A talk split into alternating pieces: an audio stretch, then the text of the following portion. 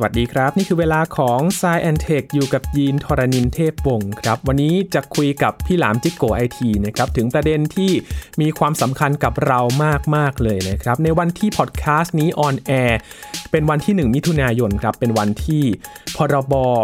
คุ้มครองข้อมูลส่วนบุคคลมีผลบังคับใช้นะครับ เรื่องนี้มีความสำคัญอย่างไรเราควรรู้อะไรบ้างเกี่ยวกับข้อมูลส่วนบุคคลทั้งในเรื่องของการเปิดเผย และข้อมูลที่เปิดเผยทางเทคโนโลยีนะครับ วันนี้มาคุยกันใน Science Tech ครับ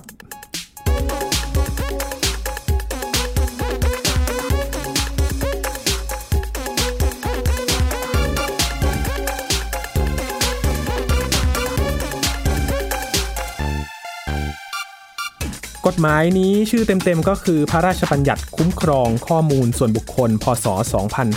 2562 นะครับ จริงๆ กฎหมายนี้เดิมทีจะมีผลบังคับใช้ตั้งแต่ปีที่แล้วนะครับ แต่ด้วยความพร้อมอะไรต่างๆ ก็เลยทำให้เลื่อนมา และมีผลบังคับใช้ในวันที่ 1 มิถุนายน 2565 วันที่พอดแคสต์ตอนนี้ปล่อยให้คุณผู้ฟังได้ฟังกันนะครับ มีหลายประเด็นครับทั้งการที่ เอ๊ถ่ายรูปแล้วไปติดหน้าคนอื่นนั้น มันผิดกฎหมายหรือเปล่า จะต้องมีการฟ้องร้องกันหรือไม่ การนำข้อมูลของเราไปใช้โดยไม่ได้รับอนุญาตนั้น ต้องระวังเรื่องอะไรบ้างนะครับ และที่สำคัญเลยธุรกิจต่างๆ รวมถึงเรื่องของ call center ก็เกี่ยวข้องกับเรื่องนี้ด้วยนะครับ มีหลายประเด็นที่จะคุยกันครับ มาค่อยๆ ไล่เรียงกันนะครับ อยู่กับพี่หลามที่รักบุญปรีชา หรือว่าพี่หลามจิ๊กโกไอทีแล้วนะครับ สวัสดีครับพี่หลามครับ วัสดีครับคุณยีน สวัสดีครับคุณผู้ฟังครับ เป็นเรื่องที่ใกล้ตัวเรามาก ๆ เลยนะครับ และมันผูกพันกับเราทุกคนเลยนะครับ พี่หลามเกี่ยวกับพรบตัวนี้นะครับ ใช่ครับ เพราะคำว่าข้อมูลส่วนบุคคลมันหมายถึงพวกเราทุกคนครับ ครับ จริง ๆ เรื่องข้อมูลส่วนบุคคลนะครับพี่หลามถ้าเรามองนอกประเทศไทย จริง ๆ เรื่องนี้นี่เขาเข่งครัดอย่างมากเลยนะครับ อย่างที่สหรัฐอเมริกาหรือว่าในยุโรปเองเนี่ย คือเขาเริ่มมาก่อนเราสักพักแล้วใช่ไหมครับ ต้องบอกอย่างนี้ครับว่า ในต่างประเทศเนี่ย คนฝรั่งหรือคนชาวต่างประเทศทั้งหลายเนี่ย ในประเทศเขาเนี่ยเขาจะมีกฎหมายที่ดูแลเรื่องสิทธิของบุคคล อืมครับ ดีกว่าบ้านเรามากนะฮะบ้านเรานี่ถือว่ากฎหมายทางด้านสิทธิของบุคคลต่างๆ ที่จะทำอะไรได้บ้างเนี่ย มันมีน้อยครับ มันมีน้อยกว่าที่ประเทศอื่นๆมี อืมครับ มันก็เลยทำให้เกิดอิสระเสรีนะครับ การมีกฎหมายเนี่ยมันมันดีหลายอย่างครับ คุณยิน การมีกฎหมายก็คือมันทำให้ทุกสิ่งทุกอย่างมันเป็นระเบียบเรียบร้อยมากยิ่งขึ้น มีตีกรอบให้คนอยู่ในลู่ในทาง แต่ในทางเดียวกันมันก็จะทำให้คนเนี่ยรู้สึกอึดอัด เพราะว่ามันมีกรอบคอยบังคับอยู่ตลอดเวลา มันไม่ได้อิสระเสรีอืมคนไทยเนี่ยเป็นคนรักอิสระครับ ก็ครับพยายามทำรักษาความอิสระของตัวเองมานาน แต่พอบ้านเมืองมันจเจริญนะโลกมันจเจริญผ่านไปเนี่ย เรื่องของสิทธิของแต่ละคนเนี่ย มันก็ต้องได้รับการเปลี่ยนแปลงบ้างนะครับ ครับ ก็เลยถือว่ากฎหมายตัวนี้ออกมาเนี่ยก็คือเป็นไปตามการเวลาที่เราควรจะปรับใช้อย่างเหมาะสม หลังจากนี้เราจะคุยกัน แบบย่อๆนะครับ ก็คือ PDPA นะครับพี่หลามเราเรียกแบบสั้นครับๆพรบคุ้มครองข้อมูลส่วนบุคคลมันจะยาวไป เราเรียก PDPA แล้วกันนะครับ เพราะว่าก็มีการประชาสัมพันธ์มาสักพักหนึ่งแล้วนะครับ พี่หลามก็มีการแนะนำว่าการใช้ข้อมูลนี้เราต้องระมัดระวังเรื่องอะไรบ้าง พอมาถึงในประเทศไทยครับ มันมีความสำคัญอย่างไรบ้างครับสำหรับกฎหมายตัวนี้ครับ ต้องบอกสถานการณ์ก่อนนะครับ ผมเรียนแจ้งให้คุณผู้ฟังทุกท่านทราบและคุณยีนทราบด้วยว่าในขณะที่เราอัดเทปรายการนี้เนี่ยนะฮะมันอยู่ในช่วงเวลาที่ผมยังเข้าใจเรื่องนี้ได้ไม่เต็มร้อยเปอร์เซ็นครับเพราะว่าตัวผมเองเนี่ยไม่ใช่ทนาย แล้วผมก็กำลังจะนัดกับทนายท่านหนึ่งในการสัมภาษณ์ แต่มันไม่ใช่วันนี้มันเป็นวันพรุ่งนี้ แต่เพิ่นผมมาอัดรายการกับคุณยีนก่อน ผมก็จะเอาความรู้ความสามารถเท่าที่ผมเข้าใจ ซึ่งผมอาจจะผิดก็ได้ครับ นะฮะอันนี้ต้องออกตัวให้คุณผู้ชมและคุณผู้ฟังทุกท่านเข้าใจก่อน แล้วก็สถานการณ์ตอนนี้อะคือมีประชาชนทั่ว ๆ ไปที่เข้าใจเรื่องนี้แบบไม่ถูกต้องเยอะมาก เพราะว่ามันเป็นกฎหมายใหม่ มันมีรายละเอียดที่ซับซ้อนพอเราพูดเรื่องกฎหมายเนี่ยมันคือภาษากฎหมายครับภาษากฎหมายมันต้องตีความนะฮะมันต้องขยายความกันเยอะ แล้วมันก็ทำให้เกิดความเข้าใจที่ไม่ตรงกันเยอะมากอืม ตอนนี้มีคนที่ไม่เข้าใจเรื่องนี้ แล้วก็ทำตัวเป็นผู้เผยแพร่คอนเทนต์นะครับ แชร์ข้อมูลต่างๆ ออกไปเนี่ยทำให้เกิดความเข้าใจผิด ยิ่งแบ่งฝักแบ่งฝ่าย ยิ่งแตกแขนงออกไปเยอะมาก ครับ เราต้องทำความเข้าใจเรื่องนี้ทีละเรื่องอืมผมหวังว่าคุณยีนจะพาผมไปทีละเรื่องได้ เอาเรื่องไหนก่อนดีครับ เอาอันแรกเลยครับ พี่หลามข้อมูลส่วนบุคคล จริง ๆ ข้อมูลส่วนบุคคลเนี่ย มันรวมถึงอะไรบ้างครับ อะไรถือว่านับเป็นข้อมูลส่วนบุคคลของเราบ้างครับพี่หลาม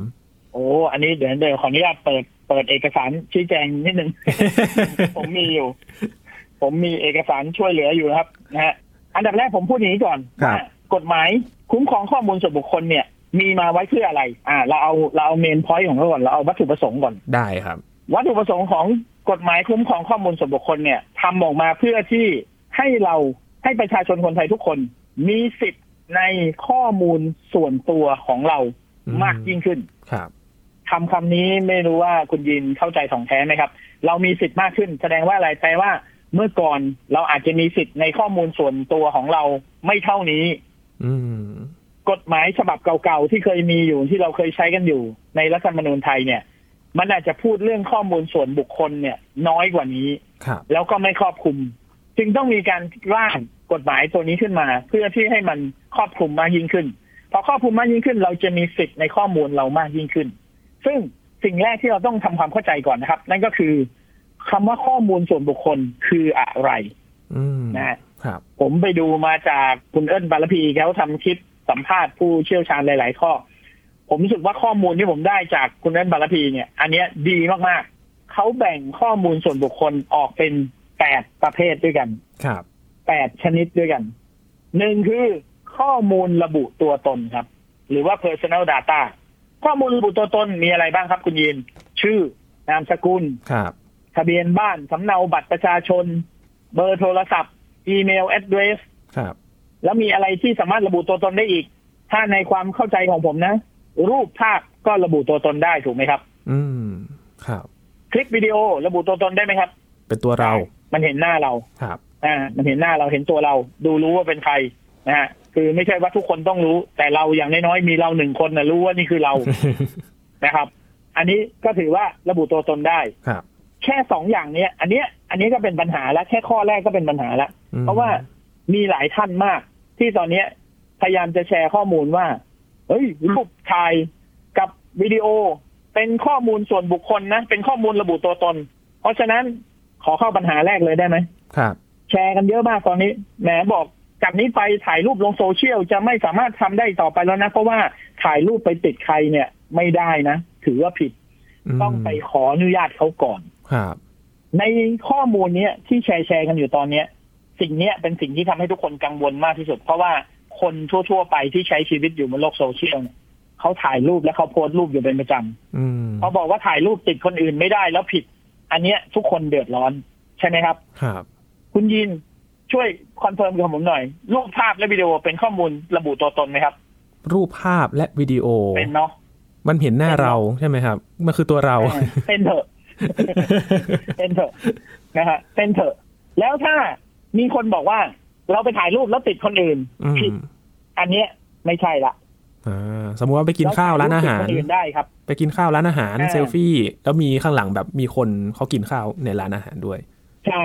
ถามว่าถ่ายรูปแล้วติดคนอื่น ผิดไหมยังยังไม่ผิดครับถ่ายได้ อืมถ่ายได้ มันมันทรัพย์สินเราอะ่ะ มันมือถือเรากล้องเราอะ่ะครับ ใช่ไหมเราหันไปทางไหนมันอาจจะติดคนอื่นก็ได้ อันนี้มันเป็นเรื่องธรรมชาติเพราะเราไม่ได้อยู่คนเดียวบนโลกใบนี้ แต่ถ่ายได้ถ่ายเสร็จแล้วยังไม่ผิด แล้วก็ไม่ได้หมายความว่าไม่ผิดเลยด้วยนะอืมเนี่ย คนเวลาตีความหมายเนี่ย ชอบตีความหมายแบบสุดโต่ง นะพอเขาบอกว่าอย่าไปถ่ายรูปติดคนอื่นนะถ่ายติดแล้วผิดเลยเหรออะอันนี้ก็สุดโต่งไปครับพอบอกว่าไม่ผิดอ้าวงั้นก็ถ่ายใครก็ได้สิไม่ผิดใช่ไหมไม่ผิดก็สุดโต่งไปอืมมันอยู่ที่ว่าการถ่ายภาพเนี่ย มันคือการเอาข้อมูลส่วนบุคคลคนนั้นมาอยู่ในภาพเราแล้วครับนั่นก็คือข้อมูลระบุตัวตนก็คือภาพเขาสรีระสัญลักษณ์แห่งร่างกายเขา เราได้ข้อมูลส่วนบุคคลคนนั้นมาแล้วเนี่ย เราเอาไปใช้ทำอะไร อืมผิดถูกดูตรงนี้ครับ คุณยีนครับ ไม่ใช่ว่าถ่ายได้หรือถ่ายไม่ได้นะอืมผิดถูกดูตรงที่ว่าถ่ายมาแล้ว คุณเอาไปใช้ทำอะไรครับ ในกฎหมายเขียนชัดเจนนะครับ ว่าถ้าเป็นสิ่งที่ทำเพื่อกิจการส่วนตัวนะฮะไม่แสวงผลกำไรทถ่ายรูปเป็นกิจกรรมในครอบครัว เครือญาติและคนรู้จัก และไม่ได้ไปละเมิดผู้ใด มันจะมีและและหากด้วยครับใช่ไหมในกฎหมายเนี่ยมันชอบมีคำว่าและและหาก หรือถ้า คือเขาก็เขียนกว้างๆไว้เพื่อให้มันตีความได้ แล้วมาทำให้มันสามารถดึงเจตนาที่ดีออกจากไม่ดีได้ครับ ถ้าคุณยินถ่ายรูปแล้วติดผมเข้าไปด้วยอืมถ้าคุณยินไปโพสต์รูปใน social network ของคุณยินเอง แล้วก็บอกว่า ผมไปกินข้าวมา happy สนุกสนานจังเลย ผมถามว่าการกระทำครั้งนั้นมีผลต่อผมไหม อืมไม่มีไม่มีครับ เพราะผมกับคุณยินก็ไม่รู้จักกันครับ ผมไปอยู่มีหน้าผมก็ไปอยู่ในรูปคุณยีน แต่คุณยีนก็ไม่ได้หมายถึงอะไรกับผม สิ่งที่คุณยีนโพสต์ก็ไม่ได้มีผลกระทบใด ๆ ที่เกิดขึ้นกับผม เพราะฉะนั้นรูปนั้นการกระทำนั้น ไม่ผิดครับ อืมครับ แล้วถามว่าคนบางคนบอกมาอีกหลังจากที่เขาลืมมีผิดว่านอกจากถ่ายรูปแล้วผิดใช่ไหมแล้วยังมีคำต่อว่าต้องขออนุญาตก่อน อ่านี่คนไทยชอบสุดโตรง เวลาพูดคำว่าขออนุญาตก็คือ เอ้ย ไม่ได้ ถ้าคุณถ่ายติดผม แล้วคุณไม่ขออนุญาตผม ผมฟ้องคุณว้าวไปตามเลย อันนี้ก็สุดโต่งไปครับอ่าอันนี้ก็สุดโต่งไปอืมคำว่าขออนุญาตก็ตีความหมายกันผิดอืผมถามหน่อย ถ้าคุณยืนไปยืนที่สนามหลวง หรือไปยืนตรงชั้นบนๆของพารากอนแล้วถ่ายลงมาข้างล่าง ครับ คุณยีนติดคนอยู่ในรูปนั้นประมาณสี่ห้าร้อยคน คุณยีนจะต้องวิ่งไปขออนุญาตสี่ห้าร้อยคนนั้นน่ะ มันทำได้เหรอครับ ต้องประกาศเสียงตามสายไหมครับ ว่าขออนุญาตถ่ายรูปก่อนเออชีวิตจริงมันทำได้ที่ไหนอะครับ ใช่ไหมอืมเราขออนุญาตคนทุกคนไม่ได้ อะ ครับ แล้วทำยังไงอะอืมหลักการก็คือต้องดูว่าว่าเจตนาในการทำวัตถุประสงค์ในการทำเนี่ยทำอะไรครับ เหมือนเดิมเลย คุณยินถ่ายรูปแล้วมีคนอยู่ในหลักข้างหลังคุณหนึ่งร้อยคน คุณนอกจากคุณยินจะไม่สามารถอะขออนุญาตหนึ่งร้อยคนข้างหลังได้ เพราะเขาอยู่ไหนก็ไม่รู้ ถ่ายเสร็จเขาอาจจะเดินหายไปแล้วเราก็จำหน้าไม่ได้มันมีใครบ้างก็ไม่รู้ เราก็ไม่สามารถวิ่งไปขออนุญาตทั้งร้อยคนก็ได้ นอกจากเราไม่ต้องขออนุญาตแล้วเนี่ย เวลาเราเอารูปนี้ไปใช้เนี่ย ก็ต้องให้ดูเจตนาด้วยครับว่าเราเอารูปนี้ไปใช้แล้วเราสร้างความเสื่อมเสียให้กับคนเหล่านั้นหรือเปล่าครับ ถ้าไม่ได้สร้างความเสื่อมเสียอะไร ก็ไม่ผิด อืม แล้วคนคนนั้นก็ฟ้องไม่ได้ด้วยนะ ต่อให้เขามีรูปมีรูปเขาอยู่ในรูปเราเนี่ยครับคุณจะมาบอกว่าเฮ้ยคุณถ่ายรูปติดผม ผมฟ้องคุณฟ้องไม่ได้เขายังไม่ผิดเลย คุณจะฟ้องอะไร อืม ฟ้องไม่ได้ ครับ แต่สิ่งที่คุณทำได้คือสิทธิที่คุณมีเพิ่มขึ้นอ่าอ่านเข้าตัวกฎหมายละอือ่ามสิ่งที่คุณทำได้คือ ถ้าคุณไปเจอว่า คุณทรณินเทพบงศ์เนี่ยนะฮะครับเขาถ่ายรูปมาแล้วมีรูปคุณอยู่ในรูปเขาอยู่ในเฟซบุ๊กเขาแล้วคุณไม่ประสงค์ที่จะให้มีรูปนั้นเผยแพร่ไปให้คนอื่นเห็น สิ่งแรกที่คุณต้องทำคือ คุณต้องทวงถาม และร้องขอก่อน ไม่ใช่ไปฟ้องเลย เพราะว่าเขายังไม่ได้ทำผิดอืมต่อคุณครับ ฟ้องก็ไม่รับฟ้องไม่มีใครรับฟ้องคุณนะฮะแล้วคุณก็ต้องไปทวงถามกับคุณยีนก่อนบอกว่าคุณยีนครับ คุณถ่ายรูปมา ในรูปนั้นเห็นหน้าผมชัดเจนเลยยืนอยู่ข้างหลังอืมผมรู้สึกไม่สะดวกที่คุณจะโพสต์รูปนี้แล้วมีหน้าผมอยู่ตรงนั้นขออนุญาผตมจะต้องร้องขอให้คุณยีนเนี่ย ช่วยลบรูปนี้ออกได้ไหมหรือทำการเบลอรูปผมทิ้งได้ไหม มันต้องเกิดเหตุการณ์นี้ก่อนครับ ครับ อืมซึ่งคราวเนี้ยมันอยู่ที่ step ต่อมาของการกระทำละ สมมติมีคนมาแจ้งความจำนงอย่างนี้ คุณยินเลือก ปฏิบัติได้หลายทิศทางครับคุณยินอาจจะบอกว่าเฮ้ยนี่มันเฟซบุ๊กผมนี่มันกล้องผมนี่มันรูปถ่ายผม ผมติดคุณคุณไม่พอใจก็เรื่องของคุณสิผมไม่สนใจ อืมผมไม่ลบไม่โพสต์ไม่อะไร ผมไม่ลบโพสต์ไม่แก้ไขใด ๆ ให้ด้วย คนที่อยู่ในรูปนั้นถ้าไม่พอใจอันนี้ไปฟ้องได้อ่าครับ เมื่อเขาร้องขอแล้วคุณยีนไม่ปฏิบัติตาม เพราะถือว่าคุณยีนเอาข้อมูลส่วนบุคคลเขาไปแล้ว แล้วเขาร้องขอเขาใช้สิทธิ์ของเขาแล้วในการร้องขอที่ขอให้เอาออกอืมแต่คุณยีนยืนยันว่าจะไม่เอาออก จะด้วยเหตุผลอะไรก็ตามที ฟ้องได้ แต่ยังก็ไม่ได้หมายความว่าคุณยีนจะผิดนะครับเพราะทั้งหมดเนี้ยต้องเอาไปไต่สวนกันในชั้นศาลอีกต้องไปขึ้นศาลอีกอืมศาลก็ต้องพิจารณาว่า ถามนายกอหน่อย สมมติคนนั้นชื่อนายกอถามนายกอหน่อย รูปคุณไปอยู่ในรูปเขาเนี่ย คุณเดือดร้อนอะไรล่ะ คุณเสียหายตรงไหนอะ ชีวิตคุณแย่ลงตรงไหน คุณมีพิษมีภัยอะไรขึ้นตรงไหน หรือคุณเกิดอะไรขึ้นกับชีวิตคุณ คุณต้องอธิบายมาให้ได้ ครับ ถ้าคุณเสื่อมเสียชื่อเสียง หรือคุณอะไรเงี้ย คุณแสดงออกมาได้ไหมคุณยืนยันออกมาเนี่ยถ้าได้ศาลถึงจะไปถามว่าเอาเนี่ยเขาเสื่อมเสียอย่างเงี้ย คุณยืนคุณจะลบออกให้เขาได้ไหมอืมฟังดูยุ่งยากไหมต้องไปขึ้นโรงขึ้นศาลแล้วว่ามีหลายกระบวนการอีกนะยุ่งยากไหมครับยุ่งยากดีไหมอืมใช่ฮะมันต้องยุ่งยากเพราะอะไรเพ ราะมันต้องยุ่งยากเพื่อไม่ให้คนที่มันคิดสุดโต่งหรือเรื่องมากแบบนี้เนี่ย ใช้กฎหมายในทางที่ผิดไงครับถ้าถ่ายติดปุ๊บนายกเนี่ยแล้วนายกฟ้องเลยเนี่ยโอ้โหประเทศนี้ไม่ต้องอยู่กันแล้วครับ ผมเป็นชาติชาติชาติผมก็ไม่เป็นผู้ว่าด้วย ผมเป็นลุงตู่ผมก็ไม่เป็นนายกด้วย ผมหนีเลย เพราะมันจะวุ่นวายมากๆถูกไหมฮะครับศาลก็ต้องนั่งตัดสินแล้วสุดท้ายศาลจะถามว่า ใจแค่คุณถ่ายรูปกันเนี่ย แล้วติดกันเองเนี่ยต้องมานั่งขึ้นศาลถึงขนาดนี้เลยเหรอถามหน่อยอื มมันเรื่องอะไรกันเนี่ย ถูกไหมฮะครับโอ้เพราะฉะนั้นนะ นี่แค่ยกเคสนี้เคสเดียวนะคุณยีนโอ้มันสามารถเป็นไปได้หลายทิศทางและหลายกรณีมากๆเห็นไหมครับมันมีเรามองโลกในแง่ร้ายก็ได้อืมเรามองโลกในแง่ดีก็ได้ ในแง่ดีก็คือ คุณยีนก็ใช้ชีวิตปกติ ไม่ได้มีพิษมีภัย ไม่ได้ไปละเมิดหรือว่าไม่ได้ไปทำร้ายอะไรใครครับถ่ายรูปมาติดคนอื่นตามปกติไม่ได้ขออนุญาต โพสต์ไปแล้วก็ไม่ได้สร้างผลเสียให้กับใครอืมถ้ามีใครจะบ้าไปฟ้องคุณเขาก็เสียเวลาเปล่าครับกฎหมายเนี่ยมีสิทธิ์ให้ก็จริงนะ แต่ไม่ใช่ว่าคุณจะใช้สิทธิ์ในทางที่ผิดได้ หรือมองมุมกลับอีกมุมหนึ่งคุณยีนมีเลขใน คุณยีนรู้ว่านายกอคนเนี้ย เป็นคนที่กำลังมีคดีความอยู่ หรือมีปัญหากับใครอยู่ หรือนายกออาจจะมากับกิ๊กอยู่ คุณยีนรู้อยู่แก่ใจ แต่คุณยีนเนี่ย แกล้งถ่ายเซลฟี่แล้วให้ติดเขาด้วย เพื่อที่จะเอาภาพนั้นน่ะ ลงมาในโซเชียลเพื่อให้คนอื่นได้มาเห็นสิ่งที่ไม่ควรเห็นนี้ อืม เห็นไหมรูปเดียวกันนะ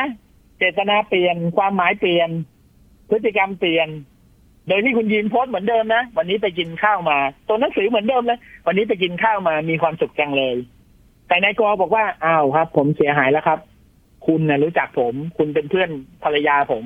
คุณเห็นผมเดินกระจิกคุณแกล้งเซลฟี่ แล้วคุณก็ถ่ายติดผมเข้าไป แล้วคุณก็ไปโพสต์ว่ามีความสุขจัง คุณบ่ายเบี่ยงประเด็นเรื่องนี้เพื่อไม่ให้มีผลกระทบต่อคุณ แต่คุณได้สร้างผลเสียให้กับคนคนนี้แล้ว มันมองได้หลายมุมเห็นไหมคุณหญิงนี่แค่เรื่องนี้เรื่องเดียวนะ เรื่องนี้มันต้องพูดกันยาวๆอะครับอืมเพราะว่าเรายังไม่ได้ไปเรื่องอื่นเลยนะโอ้ครับ มันมีอีกหลายเรื่องมากนะนี่ผมยังอยู่แค่คุณสมบัติของข้อมูลส่วนบุคคลข้อแรกข้อเดียวนะครับโอ้ข้อมูลระบุตัวตนนะฮะครับข้อเดียวนะครับโอ้คุณยินมันมีเคสหนึ่งครับพี่หลามข้อเดียวเลย ที่จังหวัดระยองครับ อยากถามพี่หลามตรงนี้เลยครับ พอดีมันมีข่าวมา ที่จังหวัดระยองเขาเจอเหตุเอาอาญากรรมเลยมาครับ แล้ว ผู้หญิงเนี่ครัยบเป็นผู้เสียหายนะครับ อายุ 23 ปีครับเธอถูกโจรเนี่ยมาปล้นตอนกลางคืน แต่ว่าเธอไม่กล้าถ่ายคลิปหน้าผู้ก่อเหตุ เพราะว่ากลัวกฎหมาย PDPA เนี่ยแหละครับพี่หลามอ่าอันเนี้ยนะอันเนี้ยเข้าใจผิดแล้วก็อืมทำให้เกิดการกระทำที่ไม่สมเหตุสมผลครับ เจอคนกระทำผิดอยู่คุณถ่ายเลย คุณถ่ายเลย คุณถ่ายแล้วคุณเอาคลิปนั้นไว้เป็นหลักฐานครับแต่คุณอย่าเอาคลิปนั้นไปโพสต์ประจานเขาจนกว่าเขาจะได้รับการตัดสินว่าผิดอืม เนี่ย กฎหมายตัวนี้มันออกมาเพื่อไม่ให้คนวู่วาม ครับ คือคนแต่คนทำผิดเนี่ย เราควรจะถ่ายเก็บไว้เป็นหลักฐาน เพื่อเอาไว้ยืนยันในชั้นศาลการกระทำผิดของเขา แต่คุณก็ควรจะใช้ข้อมูลนั้นเนี่ย ให้ถูกหลักถูกที่ถูกทาง ไม่ใช่ว่าได้มาปุ๊บยังไม่ถึงขั้นตอนการตัดสินเลย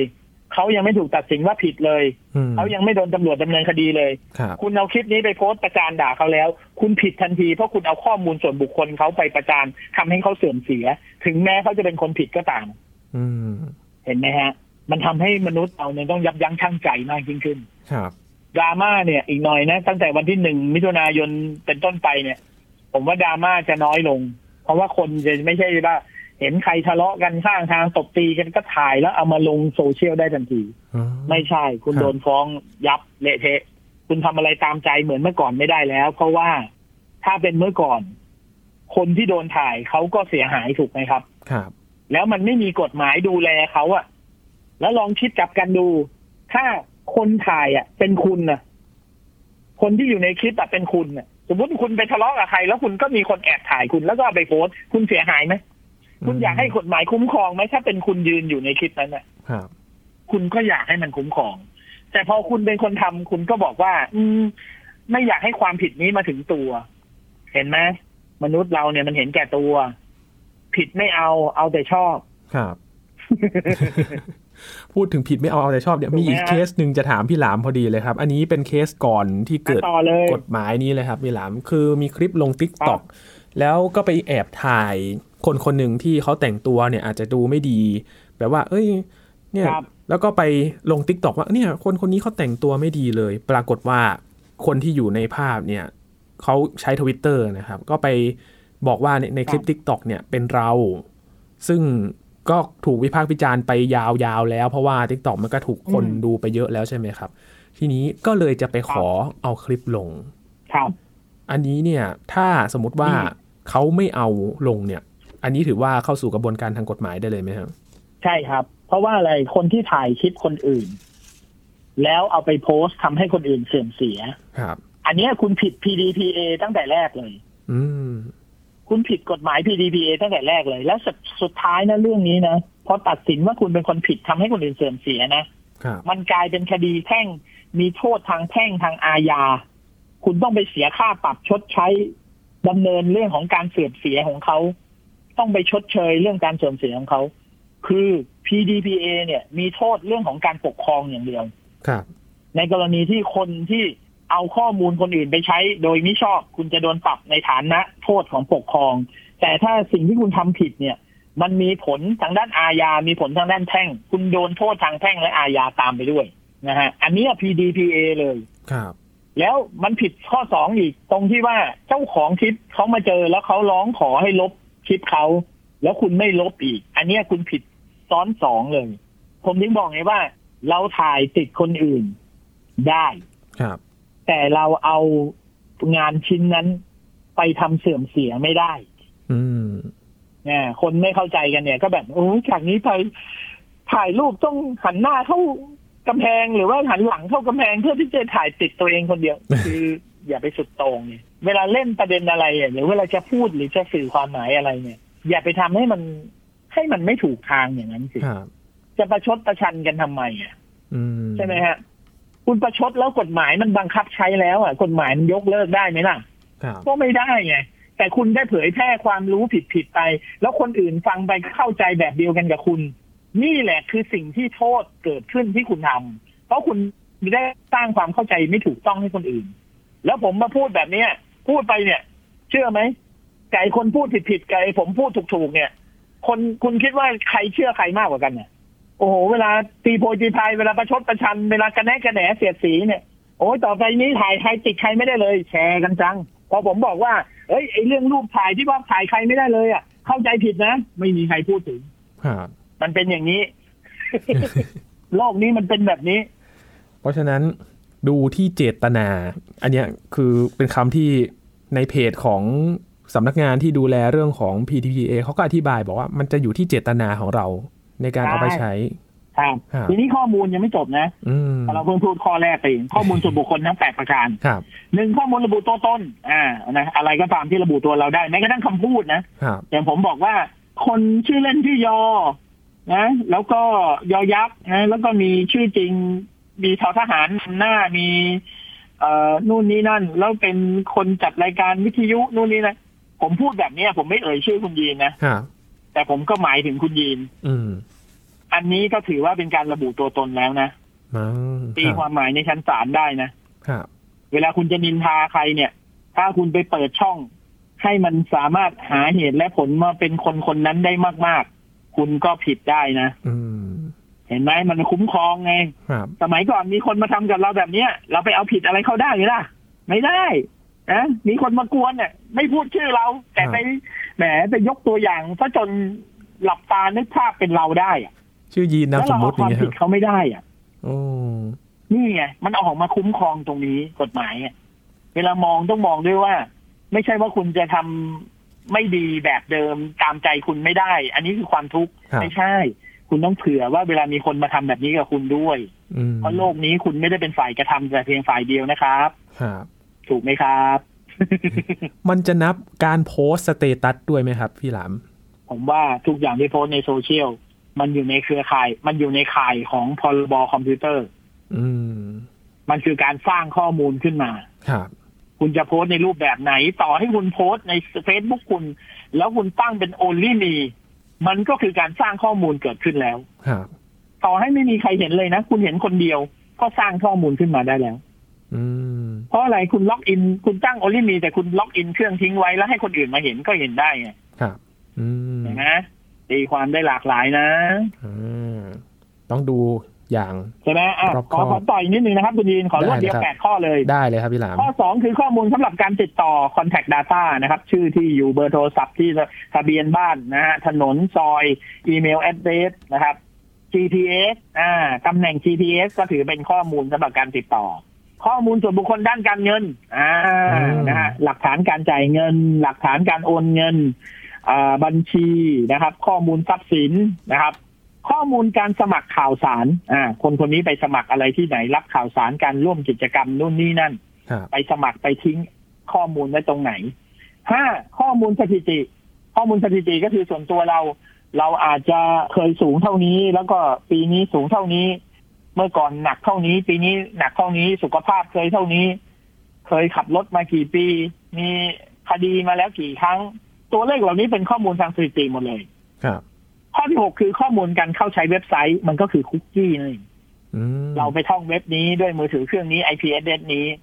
เว็บนี้บันทึกเอาไว้ก็จะสามารถรู้ได้ว่า นี่คือข้อมูลการเข้าใช้เว็บไซต์ของคนคนนี้ครับข้อเจ็ดข้อมูลด้านสุขภาพ Health Data โอ้ประวัติการหาหมออืมประวัติการเจ็บไข้ได้ป่วย ประวัติการทำประกัน ประวัติอุบัติเหตุการเข้ารับการรักษานะครับแปดข้อมูลความลับ ข้อมูลความลับความลับนี่ในเชิงกฎหมายตีได้เยอะมาก ครับ ภาพโป๊ก็เป็นข้อมูลความลับของเรา อืม ภาพส่วนตัวเราแก้ผ้าถ่ายรูป ถ่ายวิดีโอคลิปลับส่วนตัวครับ นะฮะข้อมูลทรัพย์สินเราที่เราไม่เปิดเผยต่อผู้ใด อืม เช่นไปแอบถ่ายในตู้เซฟในกระเป๋าตังค์เรา อันนี้ถือเป็นข้อมูลความลับ ครับ สมุดบัญชีอย่างเงี้ย ใช่ไหมครับ อืมข้อมูลทั้งหมดแปดประการทั้งหมดเหล่านี้จะได้รับการคุ้มครอง ต่อมาคือเรื่องของสิทธิ์ครับ ครับสิทธิที่เจ้าของข้อมูลจะได้ใช้มีอยู่ทั้งหมดเจ็ดประการอ่าฟังดีๆนะครับหนึ่งคือ เรามีสิทธิ์ที่จะขอเข้าถึง และขอรับสำเนาข้อมูลส่วนบุคคล สมมติมีใครได้ข้อมูลเราไป เราสามารถร้องเรียกร้องได้ว่า ขอดูหน่อยคุณได้ข้อมูลอะไรเราไปบ้าง คุณมีข้อมูลอะไรเราไปบ้างครับเรามีสิทธิ์ทวงถามอืมและเรามีสิทธิ์ถามได้ด้วยว่า คุณได้มาจากไหนอ่าเรื่องนี้สำคัญเลยนะข้อสองขอเพิกถอนความยินยอม เราอาจจะไปเผลอยินยอมสมัครให้ข้อมูลอะไรจากที่ไหนก็ตามแต่ พอเรารู้สึกไม่ happy กับสิ่งที่เราเกิดขึ้นแล้ว เราสามารถไปขอเพิกถอนความยินยอมนั้นได้ครับสถานะเปลี่ยนทันที สมมุติผมให้คุณยีน คุณยีนอาจจะเป็นคนดี ขออนุญาตผม พี่หลามผมขอถ่ายภาพพี่หลามตอนหัวเราะหน่อยได้ไหมครับอืมผมก็ ยินดีผมอนุญาต ผมอนุญาตไปแล้วนะ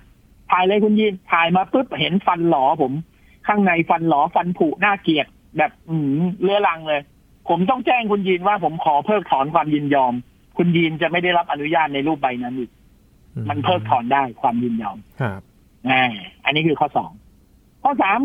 ขอให้โอนย้ายข้อมูลส่วนบุคคล ไปให้ผู้ควบคุมข้อมูลส่วนบุคคลอื่น อ่าคำนี้มันมีคำว่าผู้ควบคุมข้อมูล คือในกฎหมายเนี่ย เขาแบ่งคนทั้งโลกนี้ออกเป็นสามกลุ่ม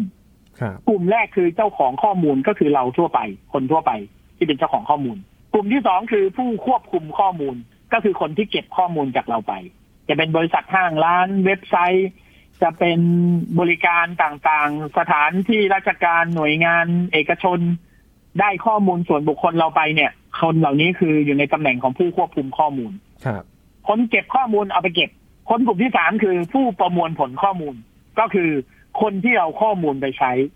โลกนี้จะมีคนอยู่แค่สามชนิดนี้เท่านั้น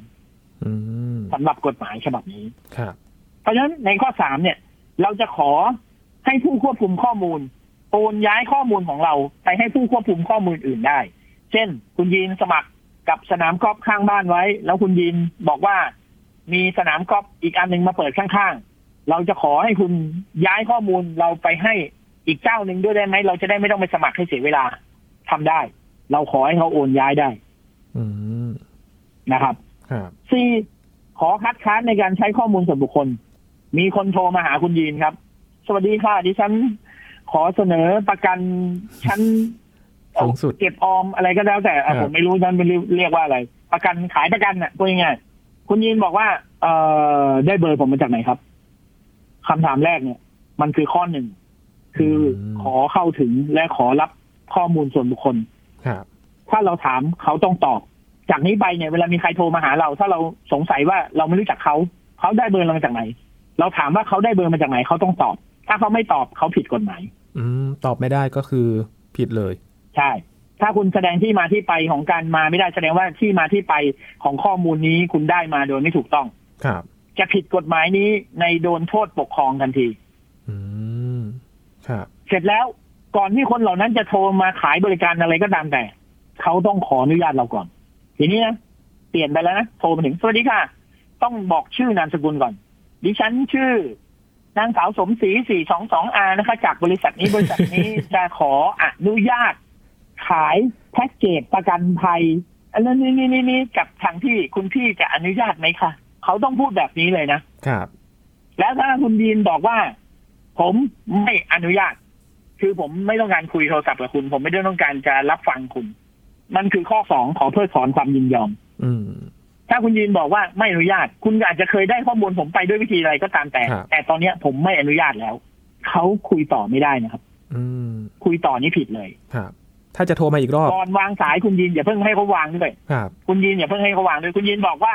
ผมขอคัดค้านการใช้ข้อมูลของผมอืมก็คือข้อห้าข้อสี่และข้อห้าข้อห้าคือ ขอให้ลบข้อมูลส่วนบุคคลออกด้วย ผมขอคัดค้านการติดต่อเข้ามาหาของหน่วยงานคุณ แล้วผมขอให้คุณลบข้อมูลส่วนบุคคลผมออกให้หมด ชื่อเบอร์โทรผมลบออกด้วยอืม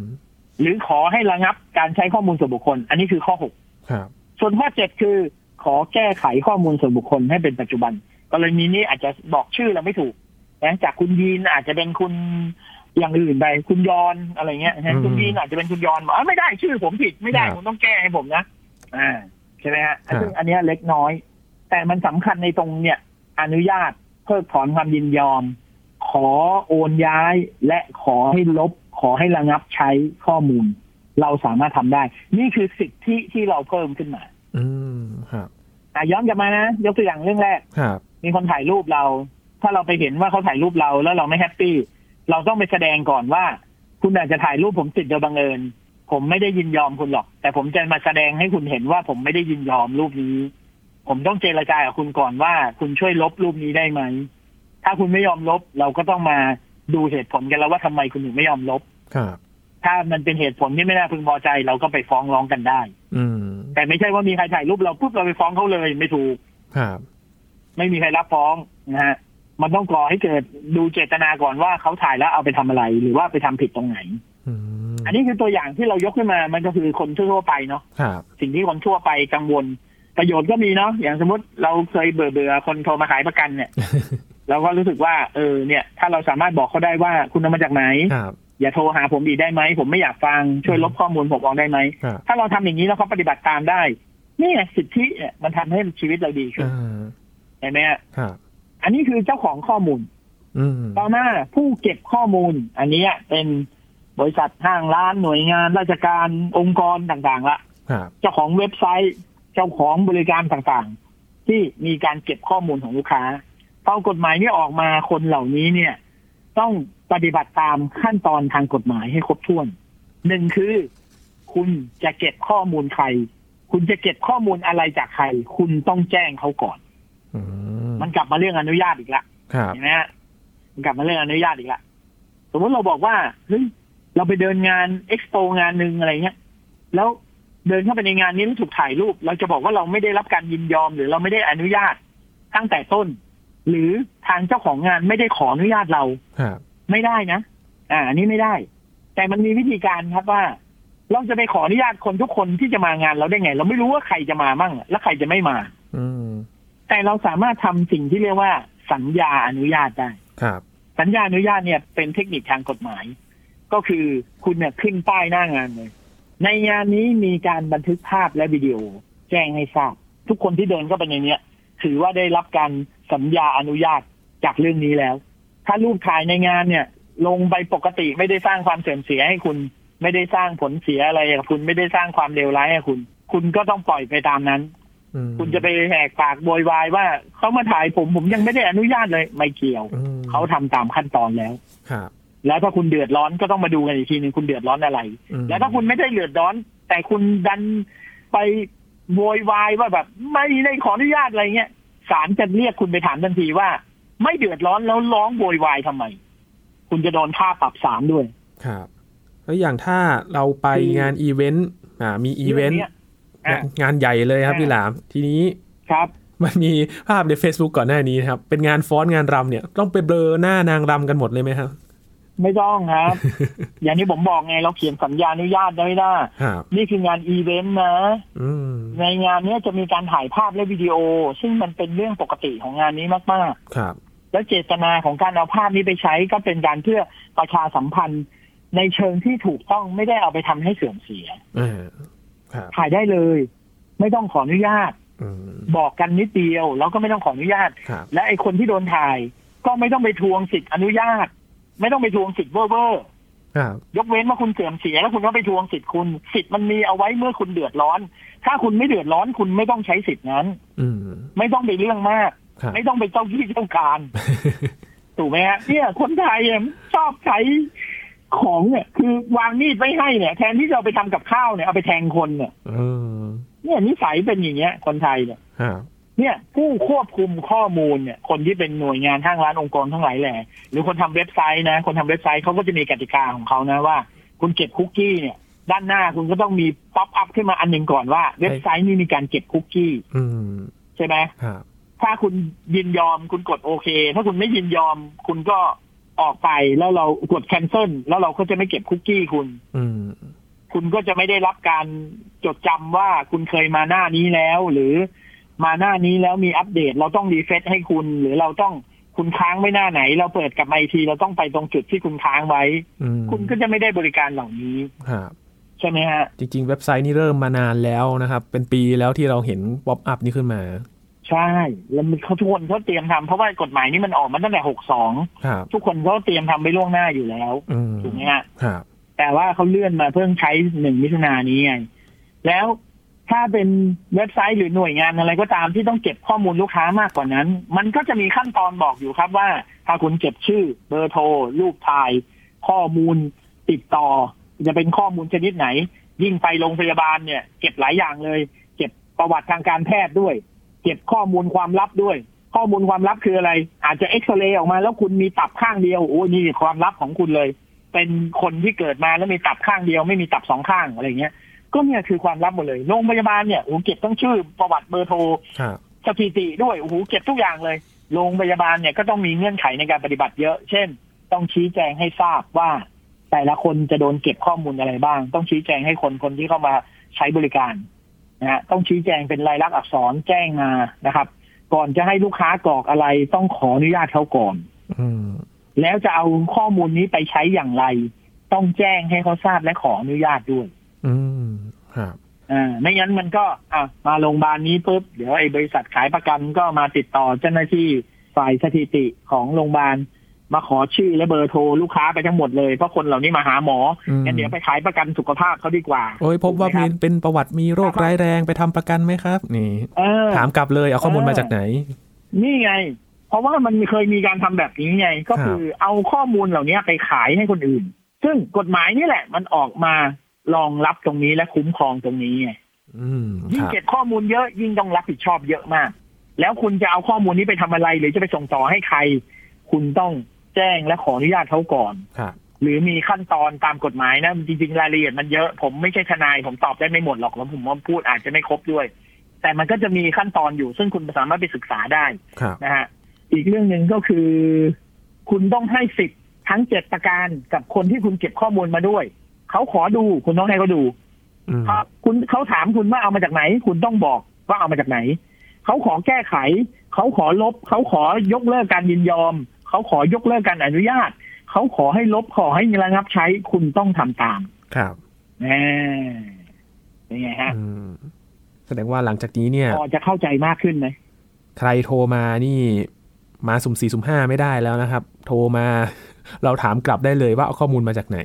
ครับแต่อย่าไปถามเพื่อนทุกๆคนนะ คุณอาจจะโดนตบกระบาลหัวทิ่มก็ได้ สมมติยกหูขึ้นมา เออไม่ทราบว่าได้เบอร์ผมมาจากไหน แล้วเขาคนนั้นอาจปลายสายจะบอกว่า ฉันเป็นแม่แกฉันโทรหาแกไม่ได้หรอก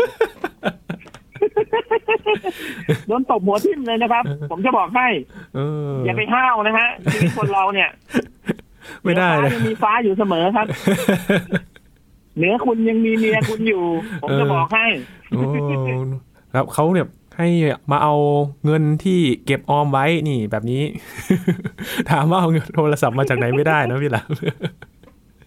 เออนะคุณเอาเบอร์โทรผมมาจากไหน ฉันเป็นคนซื้อโทรศัพท์ให้แกเองเออเจอแบบนี้เข้าไปเป็นยังไงครับ คือคือเรื่องเนี้ยเขาเอาไว้คุ้มครองเขาไม่ได้ให้เราเอาไปเบ่งอย่าให้เอาเราไปงองเงกับใครนะครับครับ เพราะฉะนั้นเนี่ยเข้าใจบริบทของกฎหมายด้วยนะครับ อืมครับอีกความเคลื่อนไหวหนึ่งครับพี่หใช้ลามให้มันถูกที่ถูกทาง ก่อนที่ครับจะมาถึงวันที่1มิถุนายนเนี่ยครับ มันก็จะมี SMS จากบริการต่างๆครับที่เราสมัครสมาชิกไว้ ยินยกตัวอย่าง SMS หนึ่งที่ยินได้รับนะครับเขาบอกว่าสมาชิกสามารถศึกษานโยบายความเป็นส่วนตัวและใช้สิทธิ์ได้ที่ แล้วเขาก็ส่ง URL มา ตรวจสอบแก้ไขข้อมูลบุคคล แล้วก็การรับข่าวสารได้ที่เว็บไซต์ และก็แอปพลิเคชันของบริการนั้น นี่เป็นความเคลื่อนไหวหนึ่งครับซึ่งในฐานะ บริการต่างๆ ที่เขาเก็บข้อมูลเนี่ยเขาก็ต้องบอกเราว่ามีนโยบายอย่างไรด้วยใช่ไหมครับใช่ใช่ในนโยบายอะคือสัญญาอนุญาตครับ เพราะว่าอย่างที่ผมบอกไงเราไปขออนุญาตทุกคนไม่ได้หรอกอืมแต่มันจะมีวิธีการทางกฎหมายอยู่ที่เราไม่ต้องขออนุญาตคนอื่น แต่เราเขียนเป็นสัญญาอนุญาตเอาไว้ แล้วทุกคนก็จะเข้าใจตามนั้นว่าเราได้ประกาศไปแล้วครับเช่น คุณมาใช้บริการที่เราเราเก็บข้อมูลดังคุณตามนี้ตามนี้นะ กรุณาอ่านด้วย อืมแล้วคุณก็จะมาบอกว่า เนี่ย เอาข้อมูลผมไปไม่เห็นขออนุญาตผมเลย เขาไม่ต้องขอ เขาใช้วิธีการนี้เขาก็ถูกต้องตามกฎหมายแล้ว ครับ มันจะวุ่นวายแค่ไหนล่ะ ถ้าคนทั้งโลกนี้จะทำอะไรก็ช่าง แล้วต้องขออนุญาตทุกคน คุณจะบ้าเหรออืมมันเป็นไปได้ที่ไหนเล่าเพราะฉะนั้นในเรื่องที่เข้าใจกันผิดๆเนี่ยถ่ายรูปติดคนอื่นไม่ได้ เลิกเถอะเลิกแชร์ได้แล้ว เลิกพูดถึงกันได้แล้วอื นะมไปใส่ใจหาความรู้ในแง่มุมอื่น ๆ ที่มันเป็นจริงของกฎหมายข้อนี้ดีสักกว่าครับเดี๋ยวผมจะทำคลิปนี้ในล้ำหน้าโชว์นะฮะแต่อาจจะไม่ดูเดือดเท่าอันนี้ เพราะว่าอันนี้ผมคุยกับคุณยีนเนี่ย ผมผมยอมรับโดยตรงเลยว่าผมฮะจัดพอดแคสต์กับคุณยีนเนี่ย ผมเป็นตัวของตัวเองสูงมาก เพราะว่าไม่ได้เห็นหน้าตาท่าทางอืมนะฮะผมก็ใส่อารมณ์ได้เต็มที่ ใส่จินตนาการได้เต็มที่ แต่โดยผมจะทำคลิปแบบสุภาพเรียบร้อยให้ทุกคนได้เข้าไปดูกันนะฮะในลำหน้าโชว์สามารถได้เข้าไปดูได้นะครับก็น่าจะออกหลังจากรายการนี้สักวันสองวันนะครับ ก็ตามไปดูกันได้ครับแล้วก็จะอธิบายแบบนี้แหละ อธิบายแบบนี้เลยสำหรับคนที่คุณอาจจะฟังรอบเดียวแล้วไม่เข้าใจ หรืออยากจะฟังในเวอร์ชั่นที่สุภาพเรียบร้อยกว่านี้นะฮะจิบจิ้มกว่านี้ครับแต่ถ้ามาฟังผมกับคุณยีนเนี่ย อันนี้ถือว่า hardcore เลยนะฮะเป็นเขาเรียกอะไรอะเป็นเป็น dark dark edition แต่ได้ความรู้เหมือนกันนะฮะอันนี้เออแต่รู้เรื่องเท่ากันรู้เรื่องเท่ากันนะฮะอืมตรงไปตรงมาเหมือนกัน แต่ว่าอันหนึ่งอ้อมค้อมอันนี้ไม่อ้อมค้อมครับอ่ามันมีอีกอันหนึ่งครับพี่หลามกล้องวงจรปิดครับ อันนี้ครับเขาก็อธิบายมานะครับอ่าว่าอย่างกล้องวงจรปิดที่อยู่ในบ้านเนี่ย ไม่จำเป็นต้องติดป้าย บอกว่าอ่ามีกล้องวงจรปิดนะ แต่ว่ามันเป็นเพื่อความปลอดภัยในตัวเจ้าของบ้าน อันนี้เนี่ยสามารถทำได้ กรณีที่ เอาไปจับขโมยเนี่ยไม่เป็นไร แต่ถ้ามีคนผ่านไปผ่านมา ไปซูมเขาเอาไปโพสต์ แล้วก็เอาไปแบบว่าวิพากษ์วิจารณ์แบบนี้เนี่ย ถือว่าเข้าข่ายความผิดเลยใช่ไหมครับพี่หลามอธิบายอย่างนี้ครับกล้องวงจรปิดที่อยู่ในบ้านเราครับในบ้านเราเนี่ยเขตพื้นที่ส่วนตัวเรา ใครก็ตามที่เข้ามาในบ้านนี้ ถือว่าคุณได้อนุมัติในสัญญาอนุญาตโดยอัตโนมัติอืมเพราะคุณเข้าไปในพื้นที่ส่วนตัวของครับคนอื่นพอคุณเข้าไปปุ๊บเนี่ย สิทธิของคุณเนี่ย มันกลายเป็นสิทธิของคนอื่นด้วยทันทีครับเพราะฉะนั้นคุณจะไปเบ่งในพื้นที่เขาไม่ได้ อืมเขาก็มีสิทธิ์ถ่ายในบ้านเขา แต่เขาก็ไม่มีสิทธิ์เอาไปละเมิดคุณข้างนอกอ่าถูกไหมฮะครับ เช่นเดียวกัน มันจะมีกรณีที่ว่ากล้องวงจรปิดหันออกไปหน้าบ้าน เพื่อดูว่ามีใครมาหน้าบ้านบ้างตรงนั้นเป็นพื้นที่สาธารณะเป็นถนนในซอย เป็นถนนฟุตบาทเป็นทางเดินทางเท้า ถ้าคุณทำแบบนั้น คุณต้องมีสัญลักษณ์อันหนึ่ง ซึ่งมันเป็นสัญญาอนุญาตเหมือนกัน ครับสัญลักษณ์เนี่ยเป็นรูปกล้องวงจรปิด บอกว่าระบุชัดเจนว่าตรงนี้มีการถ่ายว่องกล้องวงจรปิดนะถ้าคุณเดินผ่านตรงนี้ คุณจะเข้าไปอยู่ในกล้องนั้นนะอันนี้อะเปรียบเสมือนการขออนุญาตในแบบสเต็ปง่าย ๆ เพราะไม่งั้นผมไปไหนไม่ได้เลยนะ ผมต้องนั่งหน้าบ้านผมทั้งชีวิตอะคนเดินผ่านหน้าบ้านผมผมต้องบอกว่าเออขออนุญาตนะครับกล้องวงจรปิดถ่ายอยู่เออขออนุญาตนะครับกล้องวงจรปิดถ่ายอยู่ แล้วผมจะทำมาหากินอะไรล่ะคุณบีนอืม ผมนั่งพูดกับคนทั้งทุกวันทั้งวันเนี้ยผมก็บ้าสิครับ มันต้องมีวิธีการทางกฎหมายที่จะบ่งบอกว่า เออ อันเนี้ยเป็นสัญลักษณ์ของการขออนุญาตนะ เป็นรูปกล้องวงจรปิดมันจะมีสัญลักษณ์อยู่ไปหาดูกันได้นะครับ เป็นรูปกล้องแล้วก็มีแบบว่า เหมือนเป็นสัญลักษณ์สีเหลืองอะไรเงี้ย เราเอาสติกเกอร์นี้หรือป้ายนี้ไปติดตรงบริเวณที่มีกล้องอยู่ แค่นั้นเอง ถือเป็นการแจ้งให้ทุกคนทราบแล้วว่าบริเวณนี้มีการถ่ายภาพอยู่ ครับ แต่ เจ้าของที่ถ่ายไปเนี่ยก็ไม่ใช่ว่ามีสิทธิ์ในภาพนั้นร้อยเปอร์เซ็นคุณก็เอาไปโพสต์สร้างความเสี่ยงเสียคนอื่นไม่ได้อยู่ดี เพราะว่ามันก็ไปเข้าข่ายกฎหมายข้ออื่น เช่นหมินประมาททำให้เสื่อมเสียใช่ไหมฮะ ครับ เนี่ยมันมีอย่างอื่นครอบคลุมอยู่แล้ว คือถามว่าถ่ายได้ไหมถ่ายได้ ต้องบอกเขาไหมต้องบอกแต่บอกด้วยวิธีนี้ ไม่ใช่ว่าต้องไปขออนุญาตทุกคนเห็นไหมคนเนี่ยชอบเข้าใจคำว่าขออนุญาตใหม่นี่ผิดอะอืมเข้าใจผิดตลอดครับ ใครมันจะไปนั่งขออนุญาตกันได้ทุกเรื่อง ทุกเวลา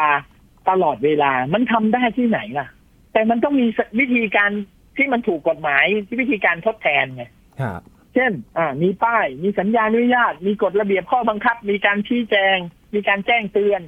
เนี่ย สิ่งเหล่านี้มันคือทางออกของกฎหมายหมดเลยที่เขาเตรียมมาไว้แล้ว เราก็แค่ทำให้ถูกต้องแค่นั้นเอง เช่น เรามีกล้องหันมาหน้าบ้านอันหนึ่ง เราก็เอาป้ายนี้ไปติดตรงบริเวณนั้น เป็นการแจ้งเตือนให้คนรู้ว่านี่มีการถ่ายนะส่วนในบ้านเราเราไม่ต้องขออนุญาตใคร คุณเดินเข้ามาผมถ่ายเลย สิทธิของผม แต่ผมไม่มีสิทธิ์ละเมิดคุณครับนะต้องมีแต่ต้องมีแต่มีท่ามีหากครับถึงจะครบถ้วนตามกฎหมายอืมเป็นคำที่ปรากฏในกฎหมายนะครับ มีข้อเอ้ยยกเว้นมีอะไร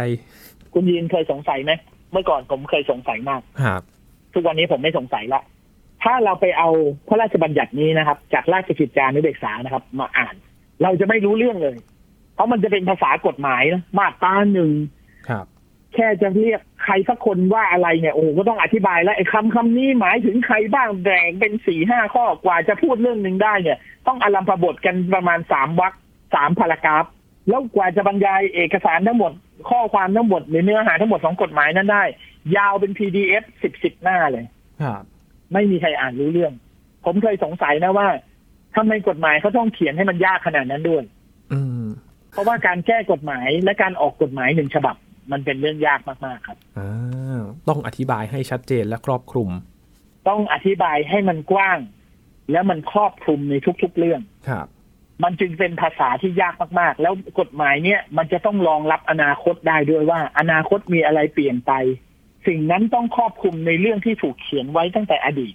ครับเพราะกฎหมายฉบับหนึ่งมีอายุการใช้งานเป็นสิบยี่สิบปีอืมกว่าเราจะไปปรับปรุงแก้ไขมันได้อีกทีหนึงเนี่ย ไม่ใช่เรื่องง่าย เพราะกระบวนมัจึงการต้องเขียนไม่รู้เรื่องแบบนี้ กว่าจะร่างกฎหมายมานี่ก็ต้องใช้เวลาเหมือนกันทุกคนเนี่ย ผมเคยเห็นคนในโซเชียลนะบน่นทำไมไม่เขียนไปเลยว่าทำแบบไหนผิดทำแบบไหนไม่ผิด โอ้โห ถ้าเขียนอย่างนั้นนะ ผมจะบอกให้มันไม่ใช่ PDF ยี่สิบหน้านะครับ มันจะเป็น PDF ประมาณพันกว่าหน้าอืมเพราะมันต้องเขียนให้ครบทุกเรื่องบนโลกนี้เลยอะครับปวดหัวกว่าเยอะครับอืมแล้วเขียนยากกว่าด้วย แล้วไม่จบด้วย แล้วไม่ครอบคลุมด้วยทำยังไงก็ไม่ครอบคลุม ถ้าเขียนให้ตีความเนี่ยโอ้โหประโยคประโยคเดียวเนี่ย มีความหมาย ตีความเป็นสิ่งเป็นการกระทำและรูปแบบต่างๆ ได้เป็นร้อยเป็นพันครับ มันถึงเป็นภาษากฎหมายไงอืม เราถึงอ่านไม่รู้เรื่อง เราถึงต้องไปถามทนาย เราถึงต้องไปถามผู้เชี่ยวชาญครับ เมื่อก่อนผมก็ไม่เข้าใจ แต่ตอนนี้ผมเข้าใจแล้ว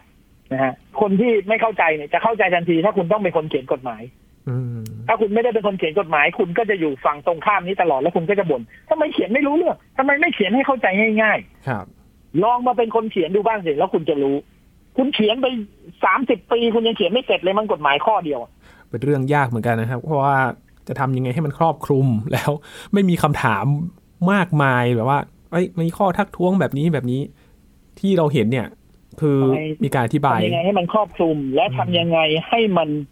รัดกุมและยุติธรรมสำหรับทุกคนครับ อันเนี้ยยากมหายากมหาศาล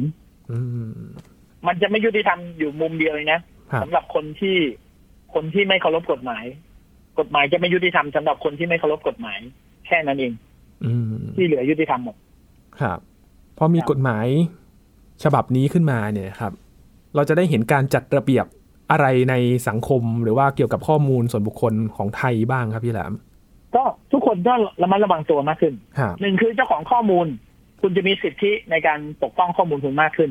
คุณก็ต้องระแวดระวังมากขึ้น แล้วคุณก็ต้องรักษาสิทธิ์คุณด้วย เวลามีใครมาทำอะไรไม่ดีกับคุณ คุณก็ต้องใช้สิทธินั้น เพื่อที่จะปกป้องข้อมูลและความเป็นส่วนตัวของคุณเองครับถ้าคุณเมินเฉยละเลย กฎหมายมีก็ไม่มีประโยชน์ ต่อคนที่สองก็คือคนที่ควบคุมข้อมูลก็คือคนที่ไปเก็บข้อมูลมาจากคนอื่น คราวนี้คุณจะทำอะไร คุณก็ต้องรอบคอบมากยิ่งขึ้น ต้องทำให้ถูกต้องวิธีการขั้นตอนและกฎหมายนะฮะต้องทำให้ถูกหลักการอยู่เสมอทำเสร็จแล้วคนอื่นก็สามารถมาใช้สิทธิ์กับกฎหมายของคุณได้ เอ้ยกับข้อมูลของคุณได้ มาเพิกถอนยกเลิกยินยอมอะไรเงี้ยทำได้หมด สุดท้ายคุณก็จะไม่มีปัญหาจากกฎหมายข้อนี้ แล้วคุณก็จะผ่านมันไปได้ครับคนที่เอาข้อมูลนี้ไปใช้คือผู้ประมวลผลนะครับ ได้เบอร์นี้มานะครับ ยกหูโทรหาลูกค้า telemarketing ไม่ต้องยุบแผนก ไม่ต้องเลิกทำอาชีพนี้ทำต่อได้ แต่ทำให้ถูกต้องอืมอืมยกหูขึ้นมาขายประกันได้นะ ผมเชื่อว่าในชีวิตคนเราเนี่ย มันต้องมีสักครั้งหนึ่งแหละที่เราอยากซื้อประกันนะครับ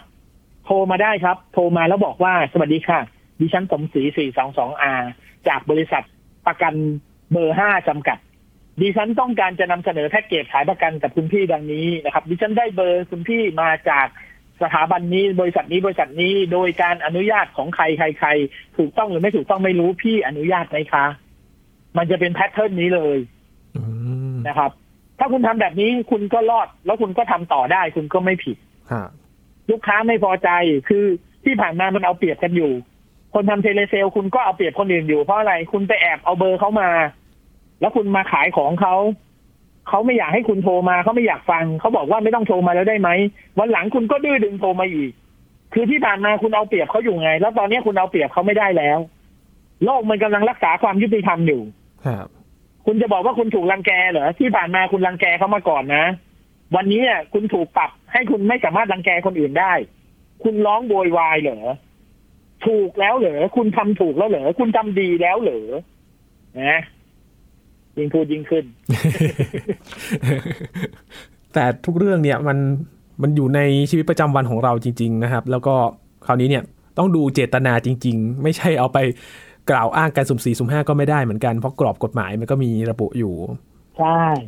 อืมครับ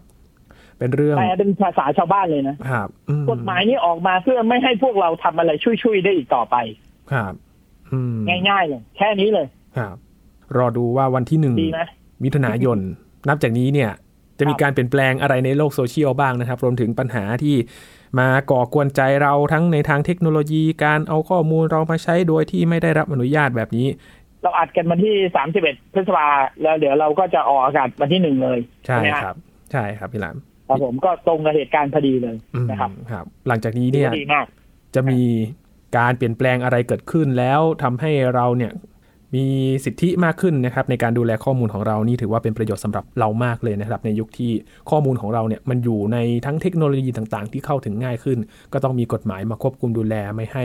เกิดการนำไปใช้ในทางที่ผิดด้วยนะครับ สุดท้ายครับคุณยีนครับ ผมขอผมขอถามคำถามหนึ่งครับ คุณยีนฟังผมพูดมาทั้งหมดแล้วคุณยีนคิดว่ากฎหมายฉบับนี้มีประโยชน์หรือมีโทษครับ มีประโยชน์ครับพี่หลามประโยชน์มากๆด้วย จากการที่ครับเราเนี่ยสามารถทำอะไรทุกอย่างบนโลกโซเชียลโดยที่ทั้งเอาจริงๆ มองเป็นสารเตี้ยก็ได้นะครับ พี่หลามไปดูถูกคนอื่น ไปวิจารณ์คนอื่น คราวนี้เนี่ยต้องระมัดระวังมากขึ้น และตัวบุคคลนั้นๆ ทั้งคนโพสต์เอง หรือว่าคนที่ถูกแอบอ้างเองก็มีสิทธิ์ที่จะมาเรียกร้องถึงสิทธิ์ของตัวเองได้มากขึ้น ถูกต้องครับ โลกนี้จะยุติธรรมมากขึ้นครับครับผมบอกไว้เลยนะฮะคนที่เดือดร้อนกับกฎหมายนี้ มีแค่คนกลุ่มเดียวคือคนเลวเท่านั้นครับครับนี่แหละครับ พระราชบัญญัติคุ้มครองข้อมูลส่วนบุคคลปี 2562 นะครับ หรือชื่อย่อภาษาอังกฤษแบบง่ายๆ นะครับ PDPA นั่นเองนะครับ คุณผู้ฟังไปดูข้อมูลเพิ่มเติมกันได้นะครับ ที่แฟนเพจ Facebook ของสำนักงานคณะกรรมการคุ้มครองข้อมูลส่วนบุคคลนะครับ ชื่อแฟนเพจว่า PDPC Thailand นะครับเขาก็จะมีอินโฟกราฟิกอธิบายข้อสงสัยต่างๆ ให้ไปติดตามกันได้แล้วก็แชร์กันได้ครับ วันนี้ขอบคุณพี่หลามาก ๆ เลยครับ สวัสดีครับ นี่คือ Science Tech นะครับ คุณผู้ฟังติดตามรายการกันได้ที่ www.thaipbspodcast.com ครับ รวมถึงพอดแคสต์ช่องทางต่างๆ ที่คุณกำลังรับฟังเราอยู่นะครับ อัปเดตเรื่องวิทยาศาสตร์เทคโนโลยี และนวัตกรรมกับเราได้ที่นี่ทุกที่ทุกเวลากับไทย PBS Podcast ครับ ช่วงนี้ยีนทรณินเทพวงศ์พร้อมกับพี่หลามจิโกไอทีลาไปก่อนนะครับ สวัสดีครับ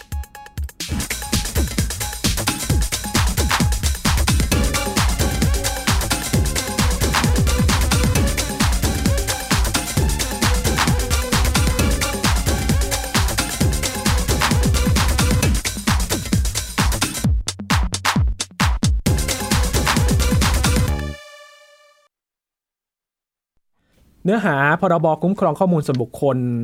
หรือว่า PDPA นะครับ ยังมีอีกหลายส่วนเลยที่เราจะมาทำความเข้าใจกันนะครับ แต่ว่าเดี๋ยวชวนคุณผู้ฟังไปติดตามกันตอน2นะครับ ยังมีเรื่องของสิทธิ์ของเราที่เราจะทำอะไรกับข้อมูลนี้ได้นะครับ รวมถึงว่า เอ๊กฎหมายเนี่ยมันมีประโยชน์ยังไงกับเราและและเคสอื่นๆนะครับว่า เอ๊ะ ถ้าเราเจอแบบนี้เนี่ยเราจะทำอย่างไรกันบ้างนะครับ ติดตามกันต่อในตอน2 แต่ว่าตอนนี้ขอบคุณพี่หลามมาก ๆ เลยนะครับขอบคุณครับเดี๋ยวชวนสสดีพี่หครับลามมาคุยกันต่อในตอน 2 นะครับ นี่คือ Science and Tech ครับ คุณผู้ฟังติดตามรายการกันได้ที่ www.thaipbspodcast.com ครับรวมถึงพอดแคสต์ช่องทางต่างๆ ที่คุณกำลังรับฟังเราอยู่นะครับ อัปเดตเรื่องวิทยาศาสตร์เทคโนโลยี และนวัตกรรมกับเราได้ที่นี่ทุกที่ทุกเวลากับไทย PBS Podcast ครับช่วงนี้ยีนทรณินเทพวงศ์พร้อมกับพี่หลามจิโกไอทีลาไปก่อนนะครับ สวัสดีครับ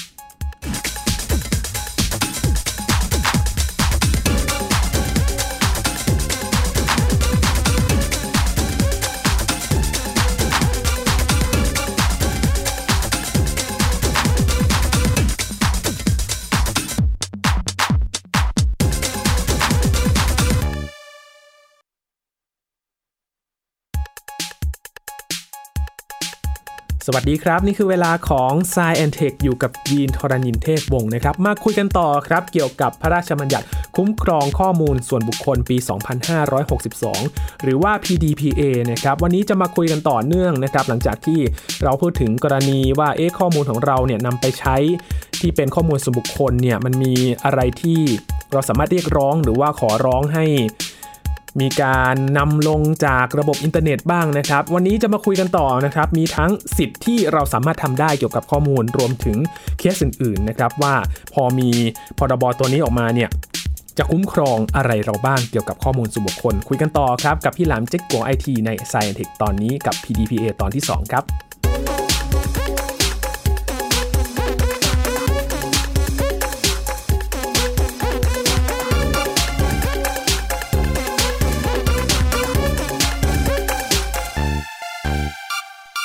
ตอนที่แล้วนะครับเราคุยกันเรื่องของว่าประเภทของข้อมูลส่วนบุคคลเนี่ยแบ่งเป็นประเภทอะไรบ้าง แค่